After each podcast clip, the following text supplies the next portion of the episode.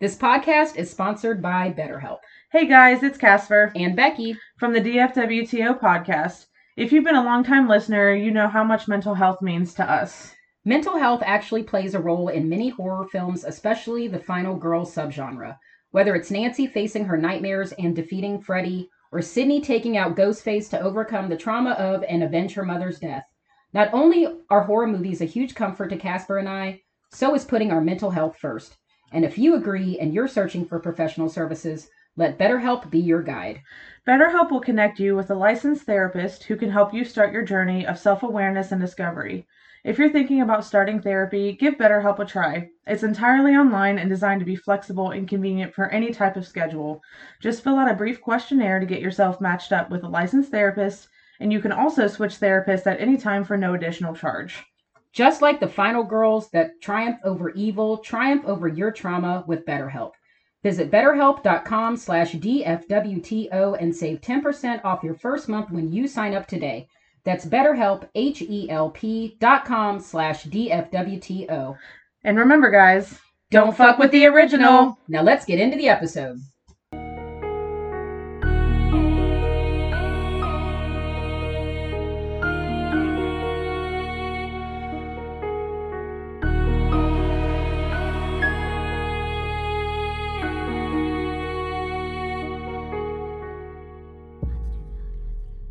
Evening and welcome to another episode of the DFWTO podcast. I'm your host, Casper. And I'm your other host, Becky Gremlin. here to bring you all things spooky on Wednesdays because Wednesdays are for podcasts. back to our regularly scheduled programs. Huge shout out and thank you to everyone over the past couple months that we have interviewed. It has been a wonderful, wonderful time with all of you. You all have been wonderful, so sweet, so nice, so informative, and we have truly enjoyed it.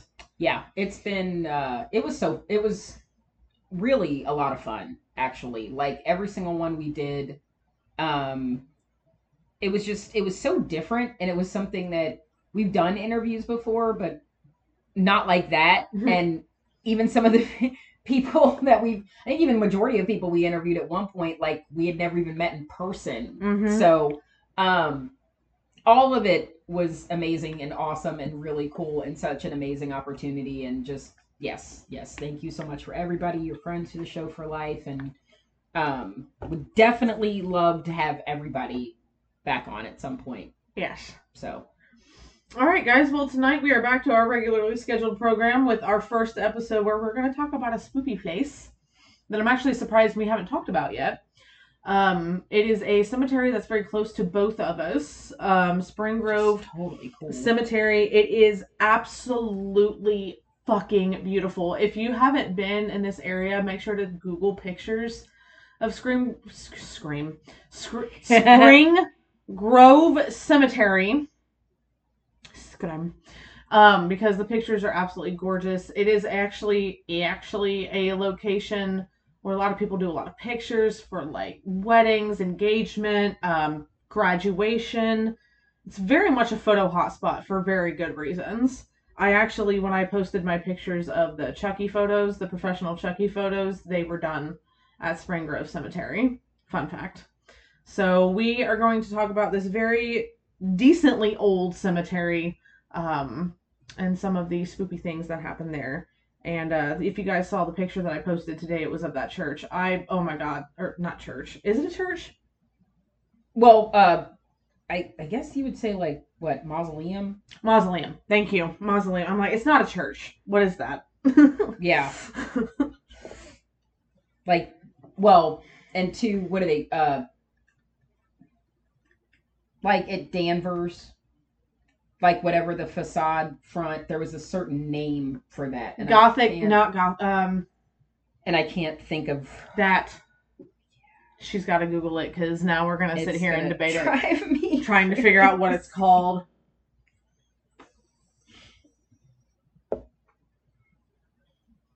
okay so it's gothic architecture they kept the okay not the the tower and the steeple of the kirkbride Kirkbride. that was the word i was looking for Mm-hmm. Thank you. Okay, because it does look like a freaking castle. It does. Um. So yeah, I actually yeah, living close to a place like this is kind of kind of crazy. Um, if you ever happen to visit Cincinnati, um, the cemetery just so happens to be in really close proximity. I'd say about five minutes away from a little section of Cincinnati called Northside that is really cool and eclectic and has different um, shops and uh, restaurants and um, in like within walking distance and it's just a, a really neat little place um yeah it's a fun little area to check out so um And if you're in the area, hit us up. yeah for sure so this article is from cincinnati ghost and it is titled haunted spring grove cemetery um this is i guess this is just basically a blog site that just talks about different uh haunted spooky areas around cincinnati So, fun fact too, this is the third largest cemetery in the country. And that's wild to me because I didn't realize That is- just how big it was, Yeah. though. it's It's, huge. Because you can like drive around and you're still in the cemetery. And I'm yeah like, there's people that'll eat even there's a blogger that I follow from Cincinnati that um like she drives her like scooter through there because a lot of people will even you know obviously if you're respectful like you can basically cut through there to like you know if you're on a little scooter or bike or something like that if you're just heading home from one area to another and you cut through traffic like if you don't mind cutting through a cemetery i mean you know oh my God, I'd love that. I'd be I like, hey guys, would what's up? Every time I drive past the that. cemetery, I'm always like, hey guys, hope everyone's doing well today. Like, I talk to them just like they're people. I'm like, hello. And like when we were at the church a few weeks ago, we were in the graveyard and I made a wrong turn. I was like, "Mm, hey guys, how you doing? Sorry about that. sorry to disturb it's like mm, it's close to like 10 o'clock at night. I'm sorry. Um, Spring Grove Cemetery. Oh, so it is, and Spring Grove is also the largest in Ohio. Um, it's known for its sprawling scope, Gothic architecture, and of course, stories of the paranormal. Chartered in 1845, the cemetery has housed Cincinnati's dearly departed for nearly 200 years, including the remains of notable Cincinnatians from the Civil War General Jos- from Civil War General Joseph Hooker, feminist and abolitionist writer Frances Wright, and even the founder of the Kroger grocery stores, Bernard Kroger. Since its pre Civil War establishment, the cemetery has expanded to match Cincinnati's sprawling size, and although its architecture remains deeply classical alongside the contemporariness of the city, undeni- its undeniable beauty and impressive scope earns it a reputation as one of Cincinnati's most definitive features, as well as a spot among its most haunted. So, as far as some history and background, Spring Grove Cemetery's classical elegance traces its roots to the grandiose rural cemeteries of Western Europe and the contemporary northeastern United States. When the Cincinnati Hort- Horticultural Society formed to charter the cemetery in early 1844, they drew particular influence from the Père Lachaise Cemetery in Paris, France, and the Mount Auburn Cemetery in Cambridge, Massachusetts. The name Spring Grove arose rather obviously from the generous amounts of both springs and groves found within the rolling green hills of the cemetery grounds. By late January of 1845, the Cincinnati Horticultural Society had officially chartered Spring Grove Cemetery. On September 1st of that year, the very first burial took place. What would normally be a morose occasion strangely emanated an air of celebration as the first soul enjoyed the honor of being laid to rest and would soon become one of the nation's largest and most beautiful burial grounds. Ten years later, Spring Grove acquired much of the characteristic, characteristic landscaping it's known for today. Renowned landscape architect Adolf Strauss, I believe it's pronounced, or Strauch, um, drew up intricate plans for ornate stone fountains, placid lakes, carvings of angels, and lush greenery such as trees, shrubs, and flowers, including the stunning pink blossoms of the eastern redbud trees interspersed throughout the grounds. Strauch soon gained international recognition for his work at Spring Grove, and to this day, the cemetery is widely acknowledged as one of the most beautiful in the nation. By 2007, Spring Grove had landed a coveted spot on the National Registry of uh, of Historic Places, and the rest is history. You know what's really funny? You know, reading through this, it's like I never realized just how much notoriety this cemetery had. I mean, I've been there uh, quite a few times actually. I've been there, and I'm like, I've always thought, wow, this is so beautiful. It's you know very historic looking. I love the architecture, but I've never thought, and I thought it was big, but I'd never realized just how big and notable Yeah. notable it was. Yeah, the um, what most kids were probably taught uh, when they were little. I know I was Johnny Appleseed, like the actual Johnny Appleseed, um, is buried there. There's like this big monument to him there. Um, yeah, the place is absolutely gorgeous. It's it's beautiful. I've been a couple of times. It's really, really, really beautiful. So, some haunted happenings. Amidst the classical Gothic beauty of Spring Grove Cemetery with its intricately carved stone angels and church like mausoleums. There we go. Church like mausoleum. That's what that was a picture of. The horrendously tacky stone bust of Charles Breuer sticks out like a sore thumb. Oh, this thing is weird looking. I only saw it one Yeah. time when we when I was in high school, and it freaked out everybody. The head, neck, and shoulders of the late real estate mo- module Mogul, mogul mogul. are positioned in the center of the large obelisk rising above his grave, giving Charles full view of his final resting place. His stone face is characterized by a fluffy carved mustache, sagging jowls, and a tiny snub nose, making him appear more like a pug than a man. They are not wrong. But undoubtedly, the most defining feature of the bust is the pair of frighteningly, frighteningly, fr- Frighteningly, thank you, that is God, a weird word. frighteningly, frighteningly. Okay. Realistic eyes peering out from its dog like head. So you've got realistic eyes of a pug. Many visitors have claimed that the eyes of Charles Breuer follow them wherever they go, and others even claim the eyes are real. Whatever the case, the bus is certainly not a sight for sore eyes. Yeah, nobody would even get close enough to see, but like it, it's very strange how, from a distance, you would think that they were maybe even real eyes looking at you. It's it's pictures don't even do it justice. Like pictures pictures look creepy, but like seeing it, in, I'm even you know, and I'm remembering this years ago.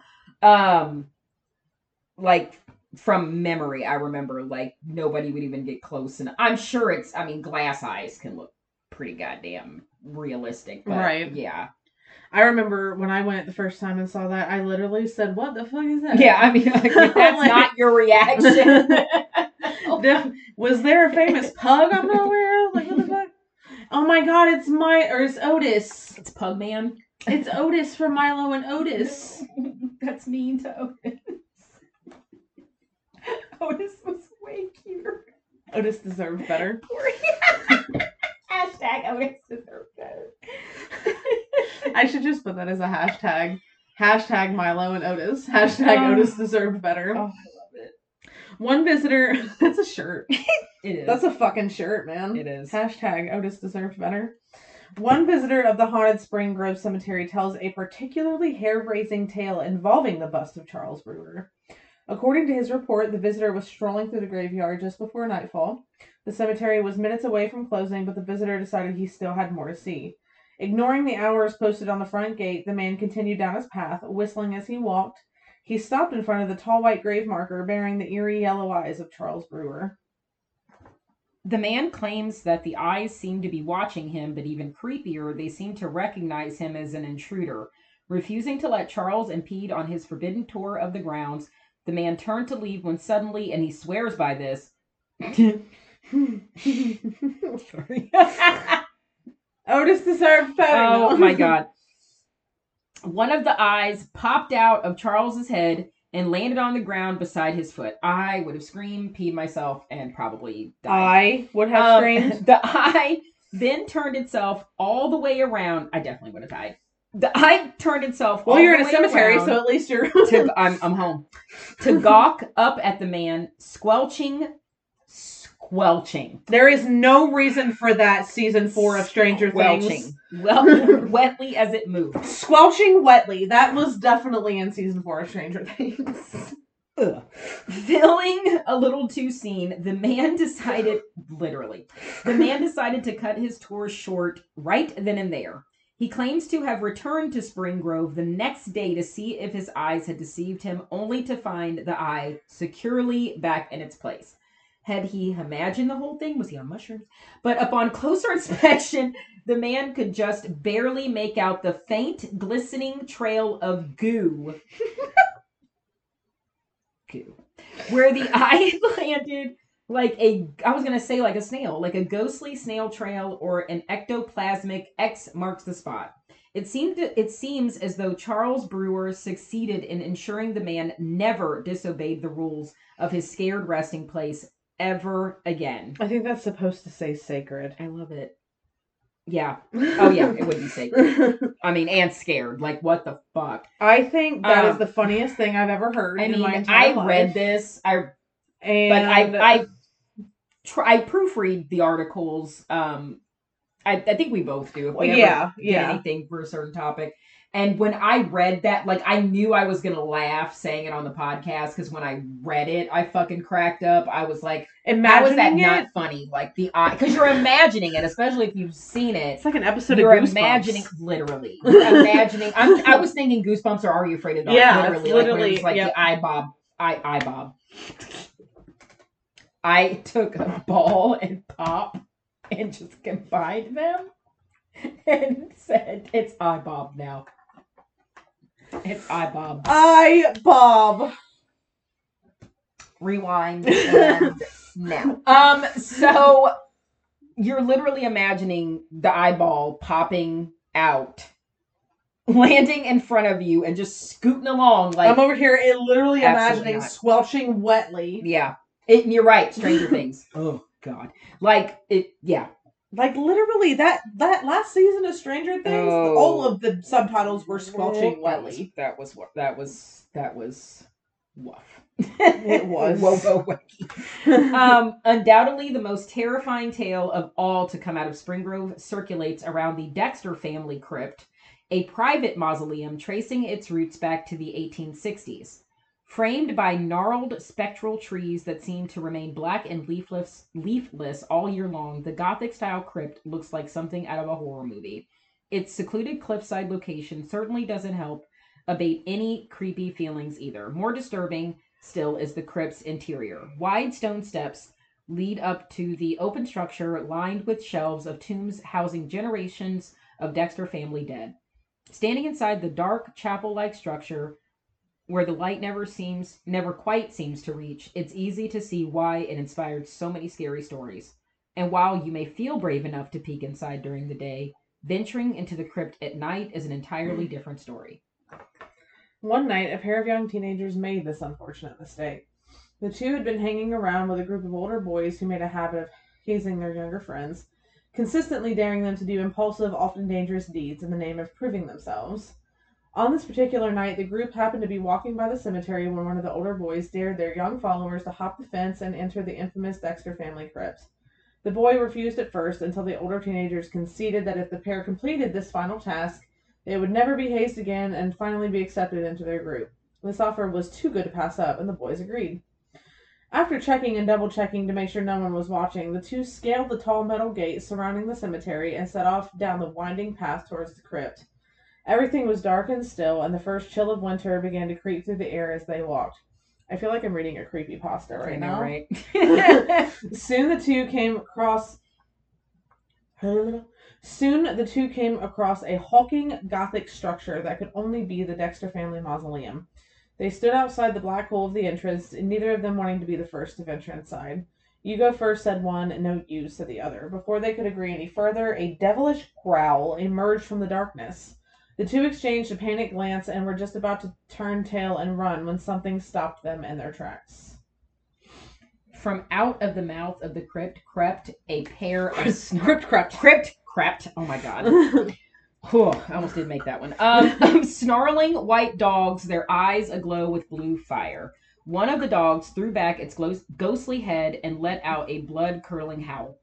That was more than enough to send the two youngsters running for the hills, but not before one of them could pluck a pink flower from the branches of the eastern redbud tree growing just outside the mausoleum walls. The vibrant pink souvenir from inside the cemetery, coupled with the frightening tale the boys had to tell, forever cemented their status within the group, and the two were never hazed again.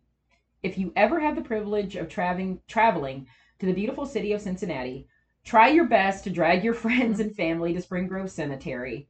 Sure, it may be among the creepier attractions the city has to offer, but if you're a true fan of all things wicked, then Spring Grove Cemetery is an absolute must see. Just be sure to look away before nightfall. I liked that one. That was good. That was a really, really well done article too. I Mhm. think that it really was. Um I personally think the Dexter Mausoleum is beautiful, frankly. But I um I, I could totally see how it would scare the crap out of people. I could totally get it. Um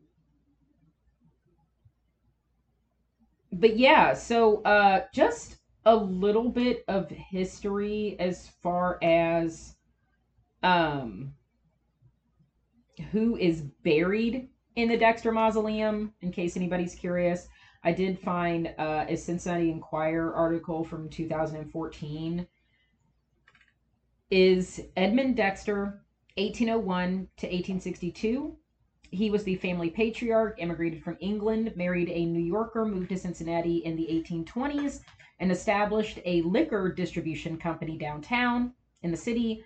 His mansion at 4th and Broadway was one of the city's finest hosted many a mover and shaker, including Charles Dickens in 1842 and Prince Wales, later Edward the Seventh, the King of England, in 1860. The mansion became the headquarters of Western and Southern Life Insurance, insurance which razed it in 1914, which is hilarious because my dad worked in that.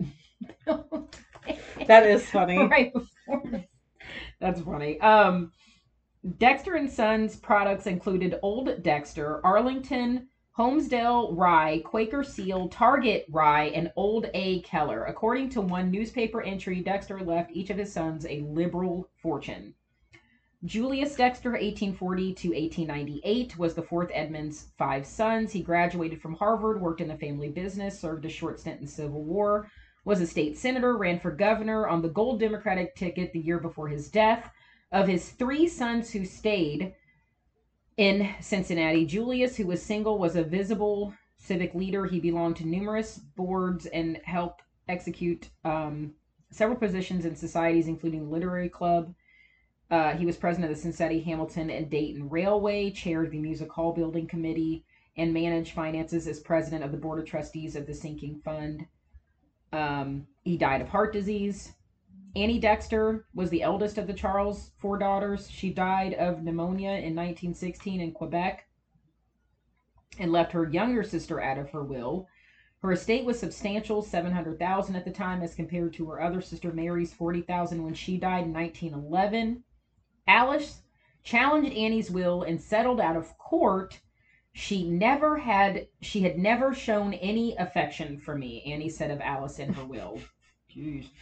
Alice Dexter Walker was the only daughter of Charles and Anna to marry. Her husband was University of Cincinnati Spanish professor Carl F. Walker. She had one son, Carol Walker, who had to change his name to Charles Dexter in order to collect a $20,000 inheritance from his aunt, Annie. Alice, who was an international traveler like her father, died in her Observatory Avenue home. The second Charles Dexter lived with his wife, Dorothy, um, in Mount Lookout and died age 54 in 1960. Alice died in 1944. There was no record of Charles or Dorothy having any children. Um, Edmund Dexter was the middle of the children. He traveled to England numerous times, uh, married his wife, had three children. One died age five of whooping cough, one died of diphtheria uh, at age six, and Edmund Dexter lived to be 50. Uh, Emma, his wife, was an accomplished concert singer and music hall. According to her death card at Spring Grove Cemetery, or his death card at Spring Grove Cemetery, Edmund Jr. succumbed to consumption of the bowels which apparently now in in modern terms means ulceration and inflammation due to tuberculosis. Mm. Uh, George Dexter was one of the children that is, uh, I think he's actually buried in Massachusetts because that's where he married his daughter and had children. Uh, Adolphus Dexter, um, he died of typhoid pneumonia. Um, he's buried in Brooklyn in Greenwood Cemetery. Yeah, so that's a little bit about the Dexters that are buried there. So I have, I didn't realize they were so prominent to the city. I mean, I've seen that. Uh, you know, that's a pretty famous mausoleum. It's typically the picture that every, you know, if you Google Spring Grove Cemetery, it's the most like we posted, it's the most Mhm. popular one. I found uh, 15 uh, curious facts about Spring Grove Cemetery. Um, I'm gonna send it to you. Nice. just so we can because it's kind of it's a little long um so it says at least 16 prostitutes one dog and one confederate general are buried here but tv superman is not and this is by greg hand of october 2020 at uh, cincinnati magazine so um the first one is superman is not buried in spring grove the earthly remains of George, Reeves, the actor who played Superman on television during the 50s, were held in a vault at Spring Grove for a couple of months while his mother sorted out what to do. Although she wanted a mausoleum in Cincinnati, it proved impracticable. Impracticable. Reeves' body was cremated here, and the ashes shipped to California. How did I never know that? right? Isn't that I interesting? never fucking knew that. I wonder what the. That's strange. I I wonder the connection. I was trying to read something. There- I don't even see a connection with Cincinnati. That just Apparently, maybe there was some kind of rumor about that because it seems like I, I, that's just strange. If anybody's interested in that story about him, we should. God, we shouldn't even think about doing it. His death was very strange. Yeah. The movie Hollywoodland, Mhm. where Ben Affleck played him, which is kind of funny because Ben Affleck has played both Superman and Batman now. Come to think of it, um, even though no offense to him, he's a terrible Batman. I- um, Hollywoodland is a great movie though. It really is. I mean, to to kind of more fictionalized version of the story, but um, that that was a wild mm-hmm. that that whole case was was really crazy. Uh, Civil War generals is 40 to 1. Spring Grove Cemetery provides a list of 40 Civil War generals buried within the grounds. I think I did know that. Yeah, there's quite a quite a Quite a few. Um, among them are distinguished names like Cox, Hooker, Little, and McCook. The cemetery's official list does not include a single Confederate general buried there. Philip Nolan Luckett of Texas, who was appointed as acting brigad- brigadier general uh, in June of 1863. So it's actually Lytle. Because there's Lytle Tunnel in downtown Cincinnati, and there's Mm. Lytle Hall, and yeah, so it's okay. um, fraternities forced pledges to break into the cemetery. Isaac M. Jordan met his gruesome death in 1890 by falling down an open elevator shaft at the Lincoln Inn Court on Main Street. He was a hugely successful businessman and politician, but was famous because he helped create the Sigma Chi fraternity. Well into the 1970s, Sigma Chi pledges were ordered to sneak into Spring Grove, record the inception of Jordan's tomb, and report back by dawn. That's really interesting. I like that. It's very different. Spring Grove once had a jail. The Norman Chapel was built in 1880, originally housed a jail in the basement. A jail Oh cell my still survives but is used for storage. When it was functional, vagrants and reckless drivers, originally of horse-drawn carriages, carriages, later of automobiles, speeding in the cemetery were arrested and kept overnight. Cemetery watchmen were de- de- deputized, good lord, by the county sheriff to enforce the law. Uh, C.C. Breuer was not an optometrist. Almost every article, book, or blog post about weird Cincinnati sites directs readers to Charles Breuer's grave in Spring Grove Cemetery, like Yep. we had discussed, because for obvious reasons it's very popular. Um, his gravestone features a bronze bust of himself with glass eyes. Uh, most sources claim Breuer emphasized the eyes because of his career as an optometrist. This is not true. Breuer was a salesman, commission agent, and real estate investor. He married three times, disowned his own daughters, and tried to blow up one of his own buils- buildings. He was declared insane and died in a mental hospital. but he was not an optometrist. Is that? I guess that's because of the because of the eyes. Yeah. Um, at least one That man sense. visited by telescope. George K. Schoenberger built the first magnificent Scarlet Oaks mansion in Clifton for his wife, Sarah Hamilton Schoenberger, in 1867. When she died in 1881, he had a magnificent vault constructed for their eternal rest. Schoenberger remarried in 1883 to a young Canadian woman named Ella Beatty. Still, he sighed for Sarah and often climbed into one of the Scarlet Oaks turrets to gaze upon her, or their tomb, with a telescope. Legend has it that Ella had enough one day and locked George in his turret. When he died in 1892, he and Sarah were reunited at Spring Grove while Ella married a Canadian composer. She's like, I'm sick and fucking tired of you looking at your wife's grave. Oh my god. Okay. Um. Spring Grove has its own water supply, so that's what I. That's not what shocked me. Um. But I just the next two. Um. It's called Spring Grove because the cemetery grounds are watered by natural spring by natural springs.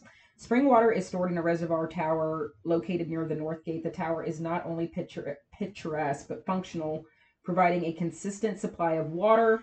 It almost wasn't called Spring Grove. A meeting in November of 1844 to choose the name for the cemetery adjoined, adjourned when none of the suggested names attracted a majority of votes. Losing candidates were Cincinnati Rural, Maca, Makatawa. Macatawa, That's clearly very Native American. Mac- uh, Wait. Mac, Mac, Macpala. Macpalac.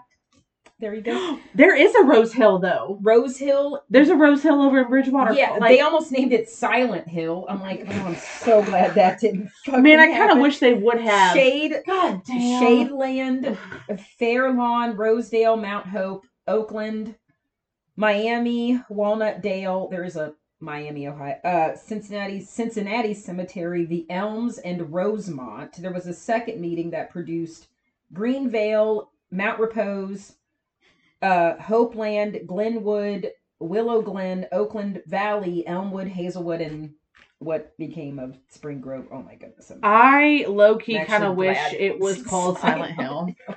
Was like, what the? Also, I love Cincinnati Cemetery because how different and unique is that? Yeah, Cincinnati Cemetery. Spring Grove is home to several ladies of the evening. There are at least 16 prostitutes or madams buried in Spring Grove Cemetery. While none are identified as such on the cemetery's burial records, cross indexing with Cincinnati death records and newspaper accounts confirm that prostitutes are buried there. Some rest in common unmarked areas, some in family plots. In other words, the women listed here are not all buried together. There is no concentrated red light district in the cemetery. Hilarious. Its ghost stories are lame. I listen, I don't agree with that because it sounded pretty great to me. I don't know about the two white dogs or Yeah. white wolves, but the fucking eyeball popping out. Listen, That's great. That's seriously a Goosebumps like I episode. know. For a cemetery this big, this old and scenic Spring Grove has inspired few spooky stories, which really in reality is a good thing. That means, you know, they're at rest. So it's not necessarily a bad thing. One involves the Dex- Dexter Mausoleum that we had talked about with the, uh, you know, the dogs. Um, it's supposedly if you sit on the landing of this tomb, two white dogs will run by, or white wolves. Maybe they gl- their eyes glow red. Sources differ. They will stare at Hey, you. as long as they just keep to themselves and keep on moving, like we're good. I think it'd be cool as shit to be sitting there and be like, "Hey, what's up, puppies?" And look, I'd be like, "Look at the puppies." oh, listen, you and my husband both. Puppies. look at the puppies with the red eyes! Oh my goodness, they're little puppies! Hello, demons! And their eyes would turn blue and be like, I mean, I had the babies. For some residents, Spring Grove is their third resting place. Perhaps a thousand or more Spring Grove residents died years, even decades, before the cemetery was even opened. How is this possible? Cincinnati's first burial grounds were located at the original outskirts of town around 4th Street. As the city expanded, the dead were relocated to more remote graveyards, such as the area where Washington Park is now located. The new con- confines swi- quickly filled during the cholera epidemics of the 30s and 1830s and 1840s. Many of the burials were relocated again to Spring Grove. they didn't really relocate all of the bodies No, at Washington Park. They're still there's still some there. Yeah. there's. Have fun with that when you when you go. I mean, it's beautiful. It's It a, is. It's a gore. It's beautiful what they've done with that area. Washington Park is absolutely gorgeous. Um, but yeah, I mean, there's just, just, just there's dead bodies. You know, I mean, we're we're we're buried on. It's it's poltergeist as far as I'm concerned. It's it's all ancient burial grounds. It's, almost just- like it's just all ancient this burial whole land is cursed, like it's on an ancient Indian or Native American burial ground. I mean, you know, just. just Spring. Grove banned automobiles. Cincinnati funeral homes maintained horse-drawn hearses for a long time after motorized vehicles became available because no Cincinnati cemetery permitted automobiles to disturb the silence. Hmm. Spring Grove finally relented in April 1911 and allowed motor cars except on Sunday afternoons, but only if motorists followed strict regulations. Spring Grove finally replaced its own horse-drawn carriage with an automobile in 1915. Headstones have always been controversial. In 1950, when David B. Lawler, among the founders of Spring Grove, attempted to place a sphinx in his family plot, some directors objected he- to the quote unquote heathen symbolism, but it was eventually allowed. Ten years later, Alexander Latta, inventor of the fire engine, unveiled a headstone design with his invention sculpted on top.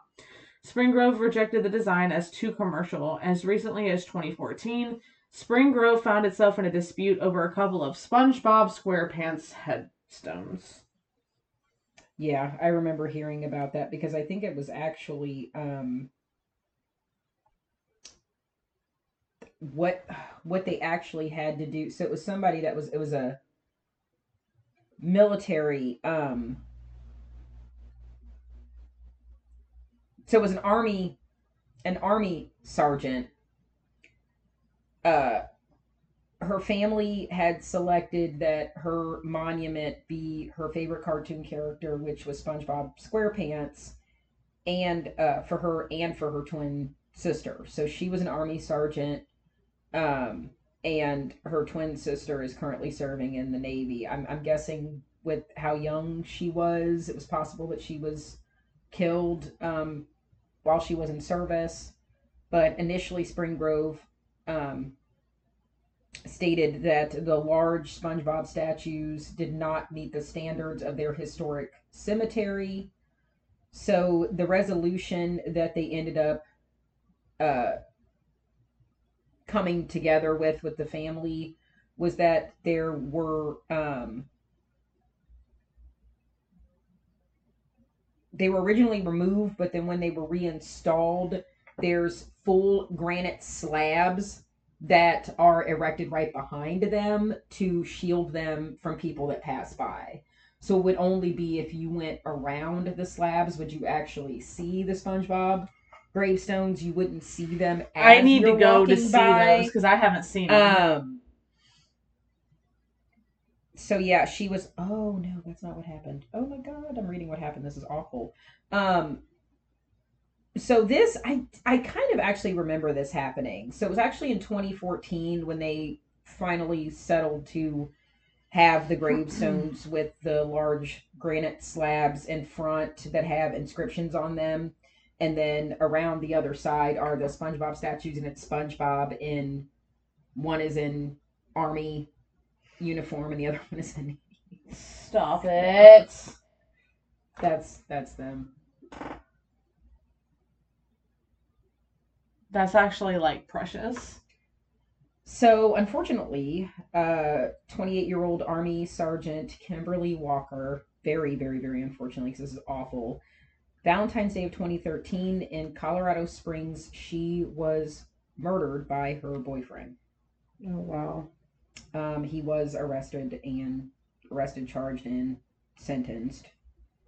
Um, yeah, that's just awful. So thank goodness that they were able to come to um, A resolution. a resolution regarding that because, you know, I mean, this was ultimately her wishes, her family's wishes. So, I mean, it's unfortunate that it has to come down to that, but, um, you know, Do you think they would mind if I erected a Chucky statue?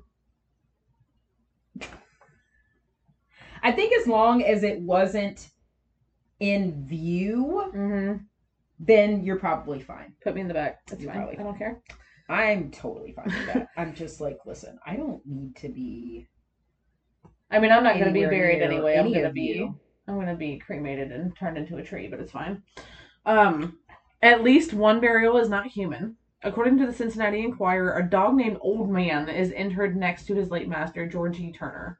He was quite attached to his canine companion, a dog allegedly skilled at mathematics and particularly adept at sorting correct change on command.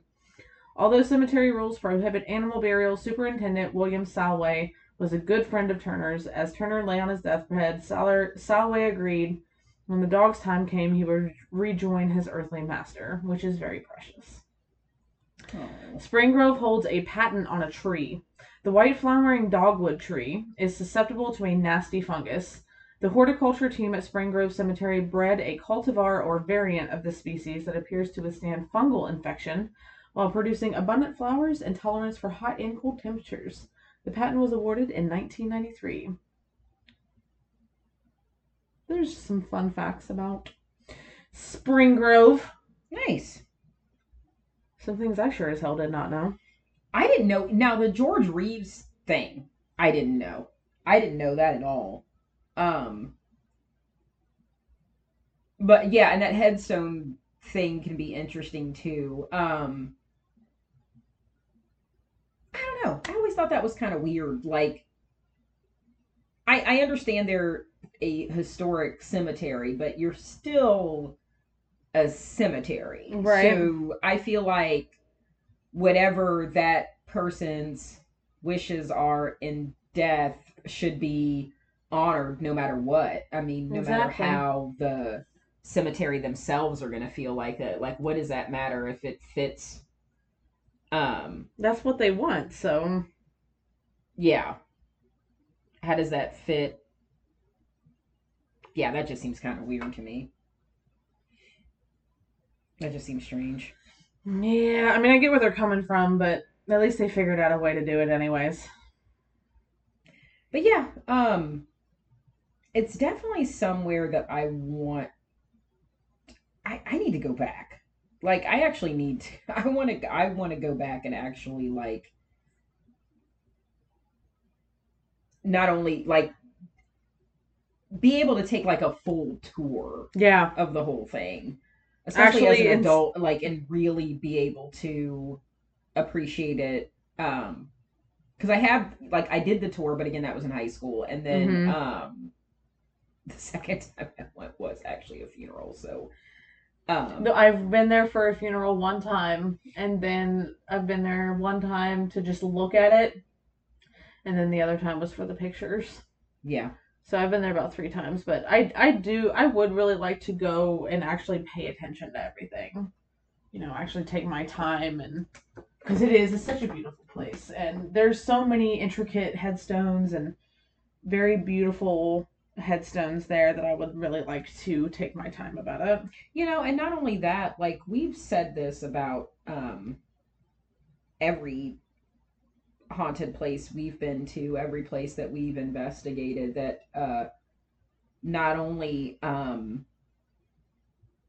I mean not only for the fact of doing any type of ghost hunting or anything like that, but just to appreciate the architecture and the history of places like that more than more than anything Yep.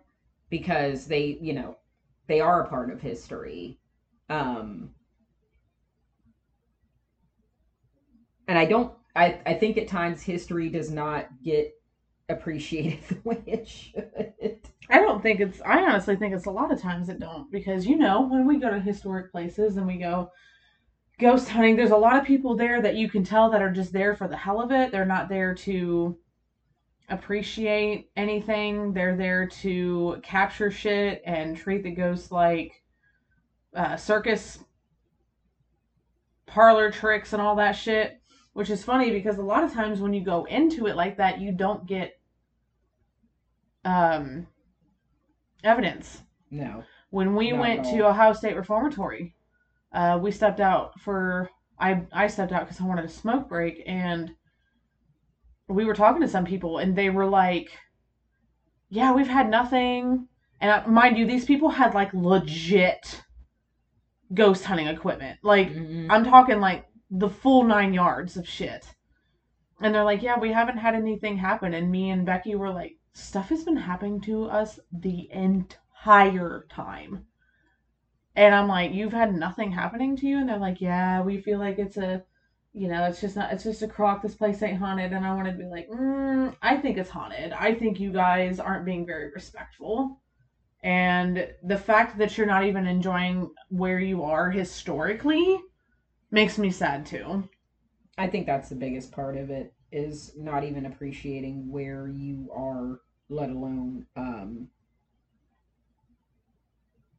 just expecting certain things to happen, paranormal things to happen Mhm. just off the cuff instead of actually just letting things naturally happen. Mhm. Um, I mean, not everybody is uh, an empath and feels the way it feels things the way we do, but I just think in any case, if you force something, if you try to make something happen, it, it's it's not going to happen. It's just it's not.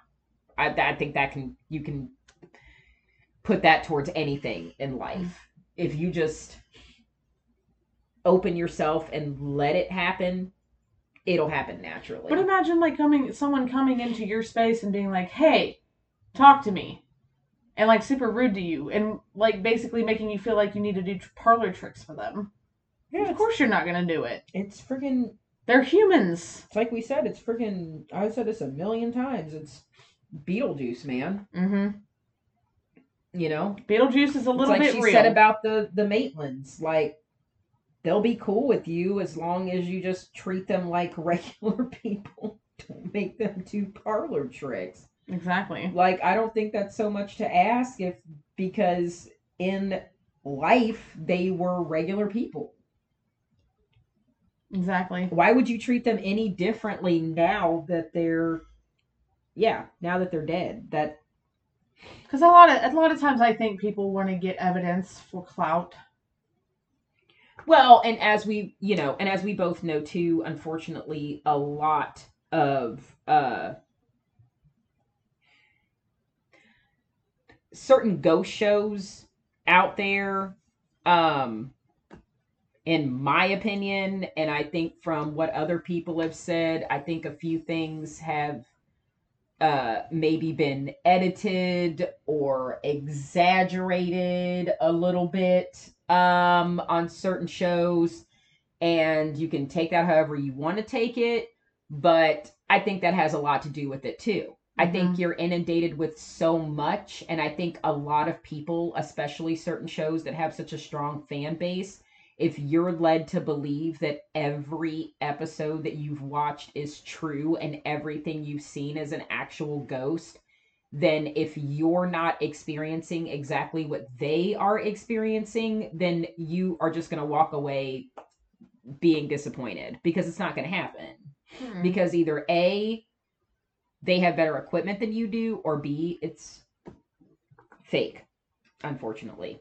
Or you're just going into it with disrespect. Because go- let me tell you something. Ghosts are like animals. They can smell bullshit a mile away and they know. And it's funny because when me and becky have investigated good lord. When we've we've investigated places when we start having experiences and then some people start to come around gone Oh, that happened. Yeah, that happens a lot. That and happened at the uh, Waverly, it was at- bad at Waverly. The and most. at uh, Indiana Sanatorium. It happened Mhm. a couple of times.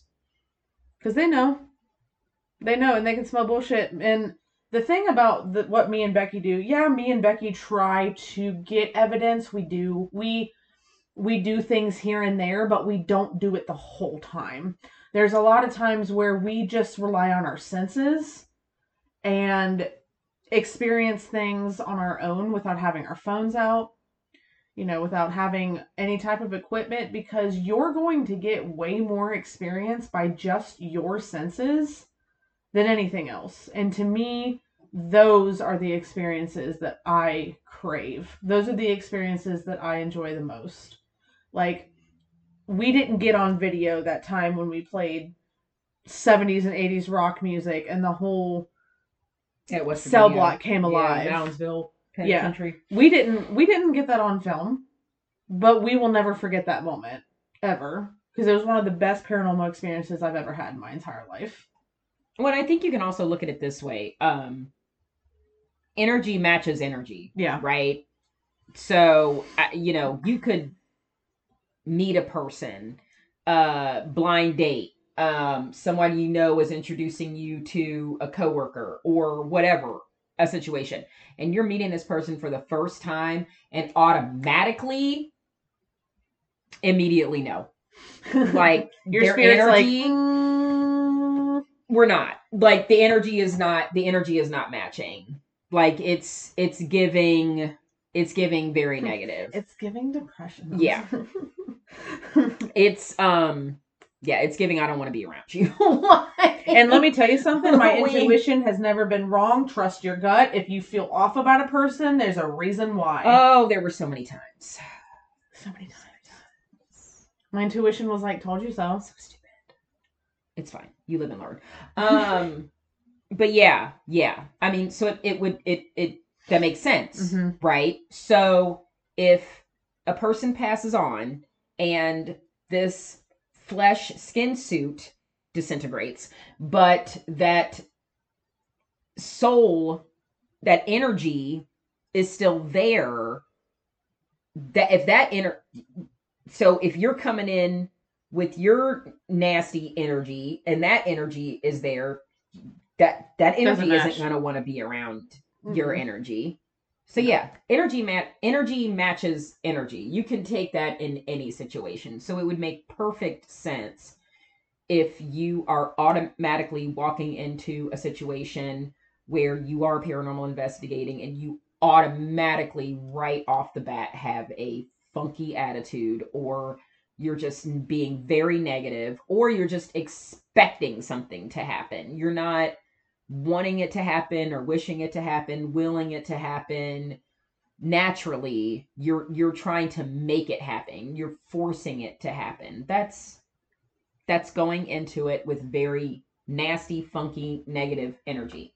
And No. no other energy dead or alive is going to want to be around that. So that that right there just makes perfect sense. If you put it in that type of context because i think for um you know we get a lot of listeners that probably listen to us.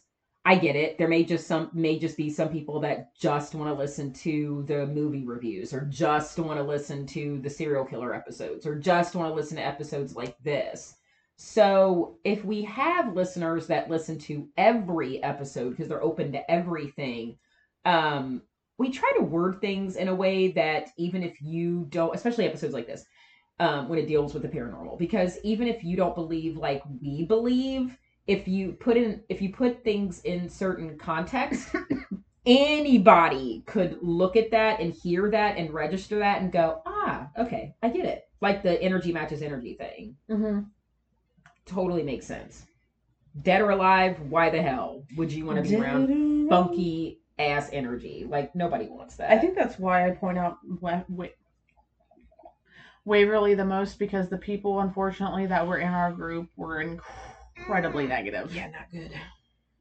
They, I did not like their energy at all. No. and we had to regroup because Wasn't we were because when we do investigations and we open ourselves to energy unfortunately we open ourselves to all of it so that means that people around us too and we could only get theirs like their energy was so negative and so strong all we could get was them and i'm like we have to regroup because i can't like i was starting to get aggravated and starting to get upset because i was getting I was absorbing their energy instead of the spirits that we were trying to communicate with. But we did. We regrouped and we ended up having a great time and ended up um you know, getting our own experiences, but it it happens when you open yourself to all energies. That includes all energies, and unfortunately, we were just around a lot of negative ass people. actual that's people. the- that's the worst because that's automatically what you're you're feeling and you're feeding off of is these people and their energy. Mm-hmm. Um Yeah, that part of it sucks. But um yeah, I mean, it's just like two, especially when it comes to certain things happening that you just absolutely can't explain. Whether you believe it's paranormal or not, I think that there are some things that you just now. Okay, I think for instance, maybe like the guy that said the eyeball popped out. It could be very possible that the glass eye did just so happen to fall out and roll towards this guy. I could totally see something like that happening, and it freaked him out, and he ran. And a groundskeeper or somebody later that night or the next morning found it and made sure they placed the eye back where it belonged and probably put some sealer or something in there to can you know to make sure that it's in there and it won't fall out again that is totally plausible but the way your mind plays tricks on you how you could turn that into the the most horrific story ever as you play it over and over in your head. It just the story just gets worse and worse and worse.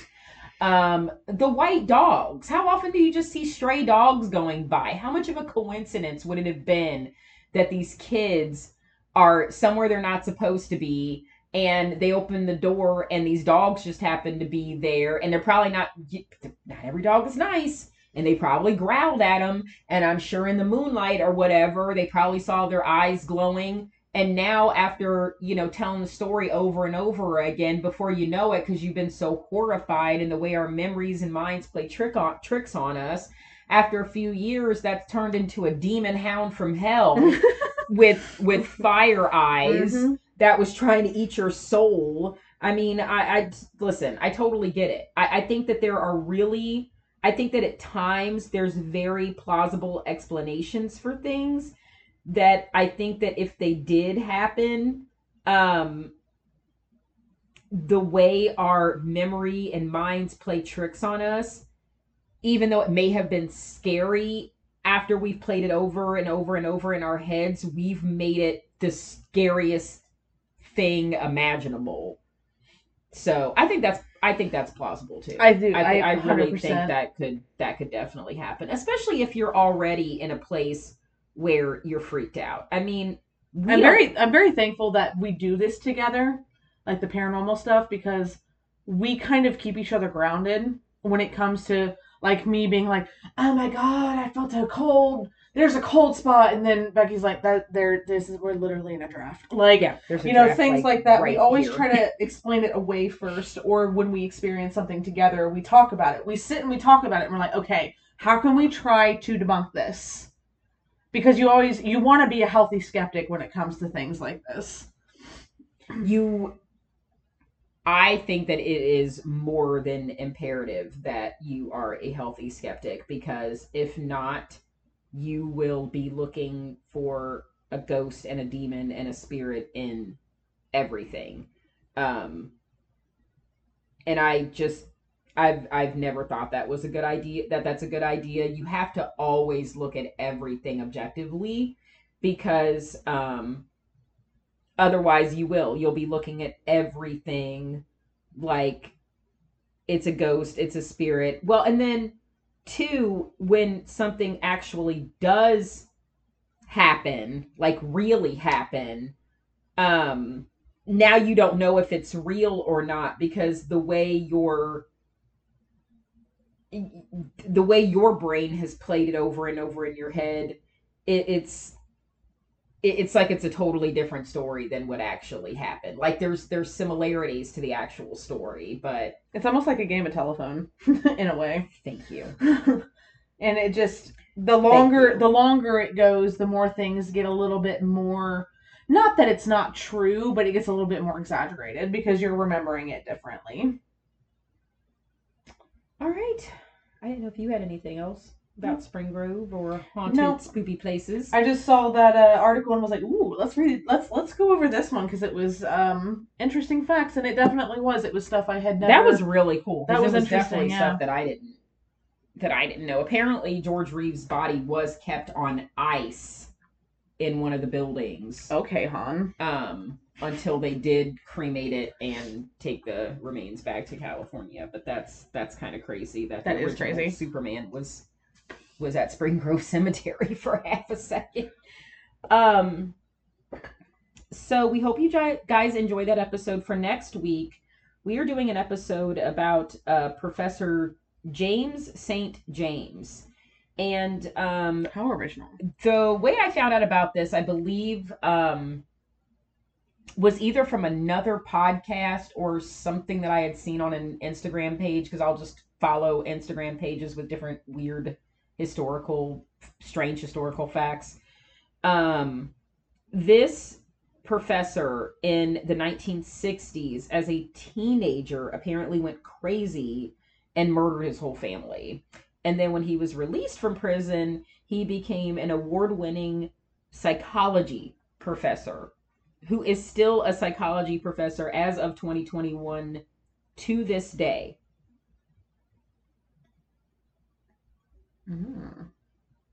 So, yeah, that is who we are going to be talking about next week. I just thought that was just such a crazy story because, I mean, you know, we have done a lot of really interesting true crime stories, but never one about um, someone who not only killed their family, but uh, and went to prison, but was released from prison and went on to become a psychology professor. So, um, yeah, I read the article. I that was the first I I didn't really know other than what what I had read or heard. There really wasn't much about this. I'd never heard about this story before. I don't I don't know if many people know about it. So, um, yeah. I didn't, so it's new for me. Yeah. well. So can't wait to talk about that. Yeah. Be something interesting. Probably something that most of our listeners have. There's a lot of stuff I've heard that people say that they've never heard of. Like uh, my girlfriend in particular, she's like, "How do you guys come up with your your topics?" Because she's like, "There's some stuff you guys talk about I've never heard about." And I was like, "Well, Random. Becky listens to a lot of podcasts and does a lot of research and di- d- dike diving. I'm so sorry. I Not in a long time. I too do dike diving, It's been a while, but thank deep deep you. diving. Thank you.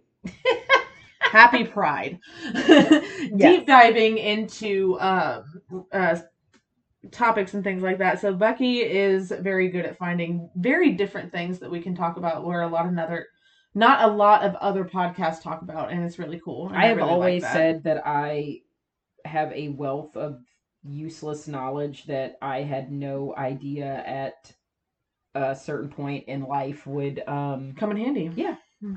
look at that like a like a podcast. You're like, well, here we are. All right, guys. Well, you know we have the socials: Instagram, Facebook, and Twitter, all at DFWTO eighty eight or uh, DFWTO podcast. Handle is DFWTO eighty eight eleven. If you have any questions, concerns, or want to say hey, email us at DFWTO eighty four ninety three at gmail.com. And also, if you have any or um, give us a follow and a subscribe on Podbean, Google Podcasts, Spotify, and iTunes and give us a review. You'll always know when we put out new episodes, which is every Wednesday. And also, I figured a lot of you guys probably knew this, but just wanted to throw this out there. Terrifier 3 has been confirmed. Yes. Um, and will be happening sooner rather than later, so I hear. So that's exciting news about Terrifier.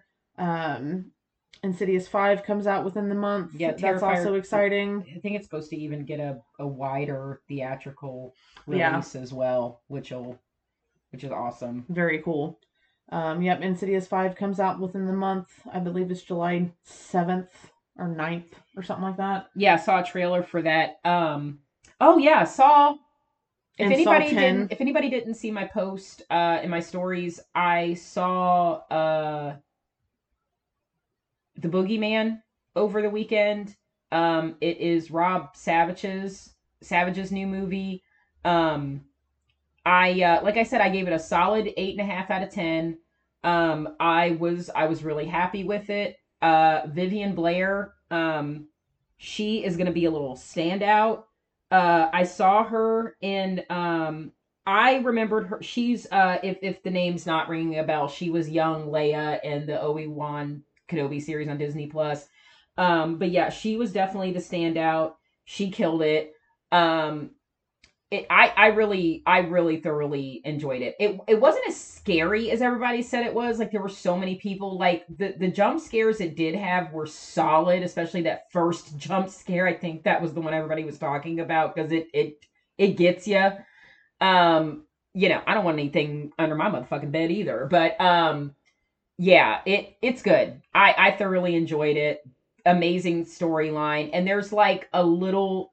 If you've seen Host you will know exactly what I'm talking about. There's a little nod in there. And uh I gave a shout out to Jed. Thanks, Jed. Liked it. So um yeah, that was that was really cool too. Like seeing that. I was like, ah I, like you you like if you've seen Host, you'll you'll know exactly what it is. And it was it was really cool. That was I'm over really here cool. just continuing to say, ooh, jump scare from TikTok.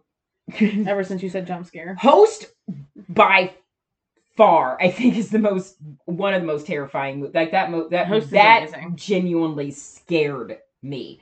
But um, but this was fun. It was a fun like the the scares where they were were were fun and they were well timed. Um, and again, like I said, the acting was spot on, and uh, this the storyline, the script was. I mean, to take to branch out from if you're familiar with the Stephen King short story and the way uh, they were able to branch out the story even farther from there, I thought was very well done. So yeah, like I said, solid eight and a half out of ten. And the creature had some, like me and my me and my husband both agreed, like definitely some like I was getting some like Skinwalker vibes, like even from the way it looked and the way it just I was I was getting a lot of those vibes.